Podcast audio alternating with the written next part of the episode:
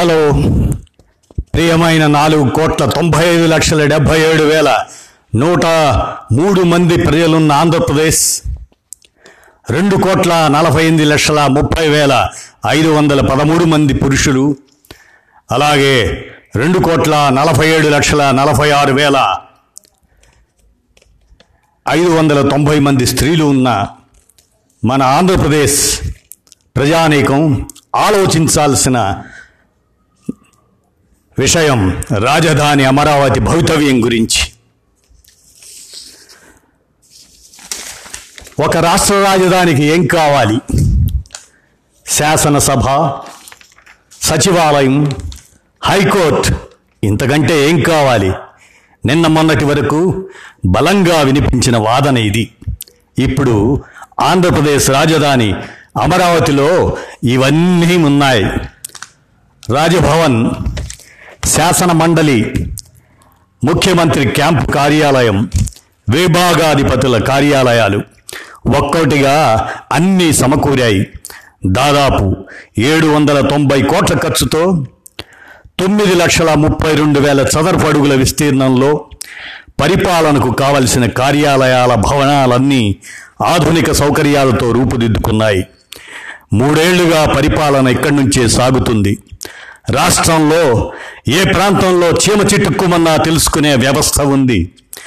తుఫాన్లు వంటి విపత్తుల సమయంలో క్షేత్రస్థాయి సిబ్బందిని అప్రమత్తం చేసే యంత్రాంగము ఏర్పాటైంది. ఇలా అన్నీ అమరిన తర్వాత ఇప్పుడు అమరావతి నుంచి రాజధానిని తరలించాల్సిన అవసరం ఏముంది?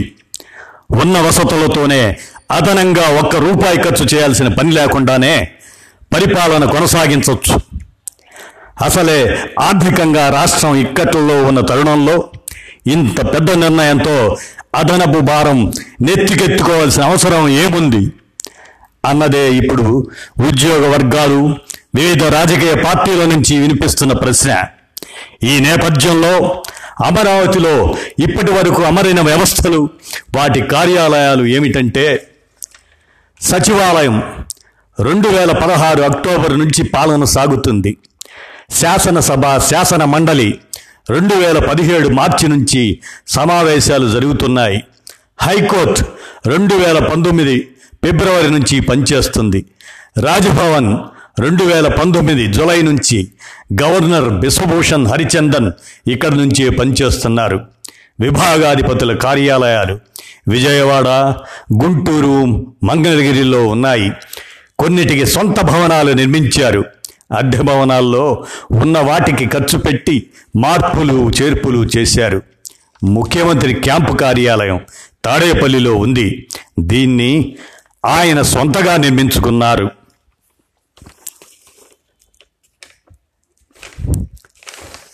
మరి ఈ హంగులన్నీ ఏర్పడినటువంటి అమరావతి నగరం రెండు వేల పదహారు ఫిబ్రవరిలో నిర్మాణం ప్రారం- ప్రారంభించిన సచివాలయం ఐదు భవనాలు నిర్మించారు. వీటి నిర్మిత ప్రాంతం ఐదు లక్షల చదరపు అడుగులు. ఈ ఐదు భవనాల నిర్మాణం జీ ప్లస్ వన్ విధానంలో జరిగింది. డిజైన్లను జీ ప్లస్ సెవెన్కి రూపొందించి దానికి తగ్గట్టే పునాదులు నిర్మించారు. పూర్తి సెంట్రలైజ్డ్ ఏసీ ఆధునిక వర్క్ స్టేషన్లు సమావేశ మందిరాలు ఛాంబర్లతో అధునాతనంగా తీర్చిదిద్దారు. రాజభవన్ టీవీ విజయవాడ నడిబొడ్డున ఉంది. జలవనరుల శాఖకు చెందిన ఈ భవనాన్ని కొన్నాళ్ళు ముఖ్యమంత్రి క్యాంపు కార్యాలయంగా వినియోగించారు. తాత్కాలికంగా హైకోర్టుని ఇక్కడే నిర్వహించారు. తర్వాత దీన్ని రాజభవన్గా సర్వహంగులతో తీర్చిదిద్దారు.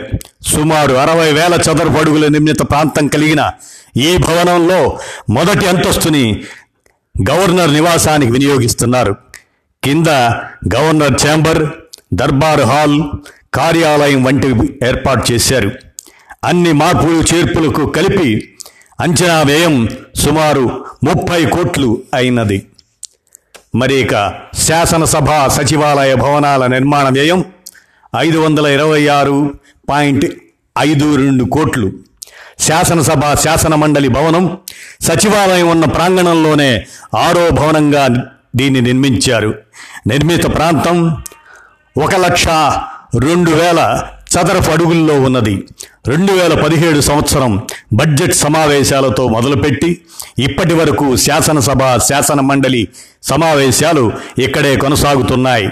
సమావేశ మందిరాలకు పూర్తిగా ఏసి అత్యాధునిక సాంకేతిక సదుపాయాలు కల్పించారు. కమాండ్ కంట్రోల్ సెంటర్ ఇతర మౌలిక సదుపాయాలు తదితరాల కోసం యాభై ఎనిమిది కోట్లు ఖర్చు పెట్టారు. శాసనసభ సచివాలయ భవనాలను పార్కింగ్తో కలిపి మొత్తం నలభై ఐదు ఎకరాల్లో అభివృద్ధి చేశారు. అన్ని హంగులతో హైకోర్టు. దీని వ్యయం నూట డెబ్భై ఆరు కోట్లు. అమరావతిలోని పరిపాలనా నగరంలో అత్యాధునిక వసతులతో హైకోర్టు నిర్మించారు. రాజస్థాన్ నుంచి తెచ్చిన శాండ్ స్టోన్తో తాపడం చేసి సుందరంగా తీర్చిదిద్దారు దీన్ని. దీని మొత్తం విస్తీర్ణం ఎనిమిది ఎకరాల నాలుగు సెంట్లు. మరి భవనం ఉన్న ప్రాంతం నాలుగు ఎకరాల రెండు సెంట్లు. మరో నాలుగు ఎకరాల రెండు సెంట్లలో వాహనాల పార్కింగ్కి ఉద్దేశించారు. మొత్తం నిర్మిత ప్రాంతం రెండు లక్షల యాభై రెండు వేల చదరపు అడుగులు. ప్రస్తుతం జీ ప్లస్ టూలో నిర్మించారు. భవనాన్ని జీ ప్లస్ ఫోర్ నిర్మాణానికి వీలుగా డిజైన్ చేశారు. ఇరవై మూడు కోట్రాళ్ళు ఉన్నాయి జడ్జి ఛాంబర్తో కలిపి. ఒక్కో హాలు విస్తీర్ణం సుమారు ఒక వెయ్యి రెండు వందల నలభై చదరపు అడుగులు. చీఫ్ జస్టిస్ కోర్టును ఛాంబర్తో కలిపి సుమారు రెండు వేల నాలుగు వందల ఎనభై చదరపు అడుగుల విస్తీర్ణంలో నిర్మించారు. న్యాయమూర్తులు న్యాయవాదులు సిబ్బంది ప్రజలు ప్రవేశించేందుకు వేరువేరు మార్గాలు ఉన్నాయి. హైకోర్టు సిబ్బంది కోసం వివిధ సెక్షన్లు రిజిస్ట్రీలు గ్రంథాలయం న్యాయవాదుల సంఘం హాలు వంటి అన్ని సకల సదుపాయాలు ఉన్నాయి. మరి అఖిల భారత సర్వీస్ అధికారుల నివాస భవనాలు అమరావతిలో హైకోర్టు న్యాయమూర్తులు మంత్రులు ముఖ్య కార్యదర్శులు కార్యదర్శుల స్థాయి అధికారులకు బంగ్లాలు ఎమ్మెల్యేలు ఎమ్మెల్సీలు అఖిల భారత సర్వీసుల అధికారులు గెజిటెడ్ నాన్ గెజిటెడ్ అధికారులు నాలుగో తరగతి ఉద్యోగులకు బహుళ అంతస్తుల భవనాల సముదాయాల నిర్మాణం కొనసాగుతుంది. టవర్ల పనులు నలభై ఆరు నుంచి అరవై ఏడు శాతం బంగ్లాల నిర్మాణం ఇరవై ఎనిమిది శాతం పూర్తయ్యాయి. మూడు వేల నాలుగు వందల నలభై తొమ్మిది కోట్లతో వీటి నిర్మాణం చేపట్టారు. ఇప్పటికే ఒక వెయ్యి రెండు వందల తొంభై తొమ్మిది పాయింట్ సున్నా నాలుగు కోట్లు వెచ్చించారు. మిగిలిన రెండు వేల నూట యాభై కోట్లను ఖర్చు పెడితే నూట ఎనభై ఆరు బంగ్లాలు మూడు వేల ఎనిమిది వందల ఎనభై ఎనిమిది ప్లాట్లు ఐదారు నెలల్లోనే అందుబాటులోకి వస్తాయి.